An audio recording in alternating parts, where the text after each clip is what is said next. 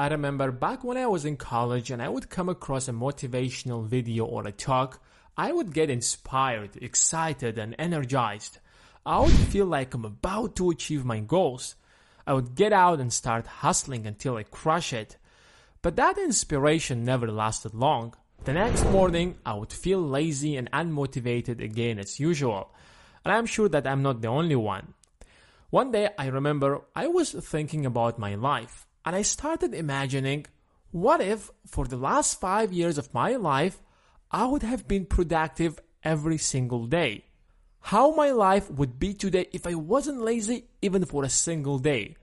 I would have achieved most of my plans and my life would have looked completely different. On that day, I promised myself that from today onwards, I will never be lazy again. That five years from now, this is how my life is going to look like.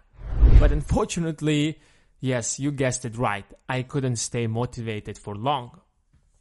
So I spent the next few days analyzing myself, thinking, trying to figure out why exactly am I lazy? Why I can't stay motivated? I know that it seems like an excuse just to avoid work, but I was thinking, if I am going to solve this problem now, my life will turn upside down. Believe it or not, I have figured out a solution. The reason I used to lose motivation so fast is that I focus too much on my goals.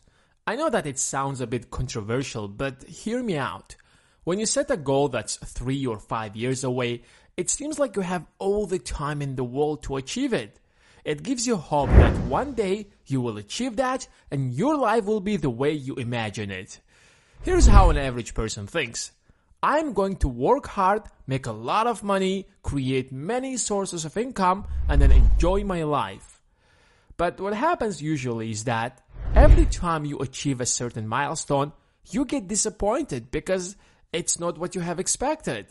So you're going to say, alright, I will live my dream life when I achieve my next milestone.